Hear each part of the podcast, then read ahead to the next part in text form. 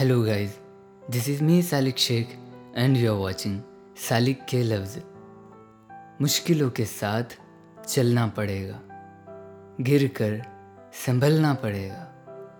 सबका अच्छा सोच कर मुझे मेरे बाप जैसा बनना पड़ेगा।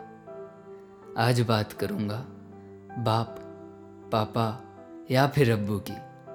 आप कौन से नाम से उन्हें बुलाते हो कमेंट सेक्शन में ज़रूर बताइएगा। सच्चाई है शायद कि हर घर में नोक झोंक होती रहती है। फिर भी फिर भी मोहब्बत बरकरार रहती है।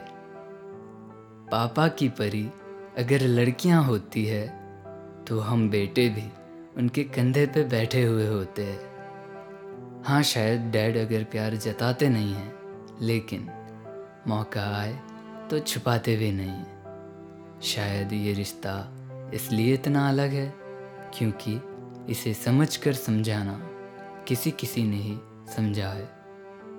माँ की बात पर हमेशा लिखा और कहा गया है। बाप की बात पर हर कोई चुप रहा है। क्योंकि क्योंकि खामोशियों में भी कई बार कहानियाँ छुपी हुई होती है।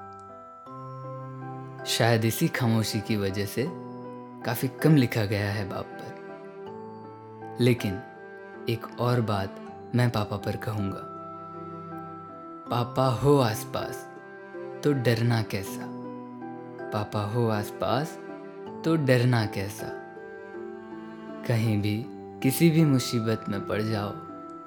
जन्नत है वो, फिर मरना कैसा? कितनी भी नोकझोंक होती हो हमारी, फिर भी नहीं साफ़ करूँगा अलमारी।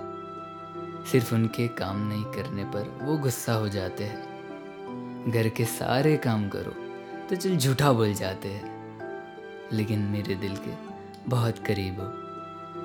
आखिर एक ही बात कहूँगा। I love you papa I am proud of you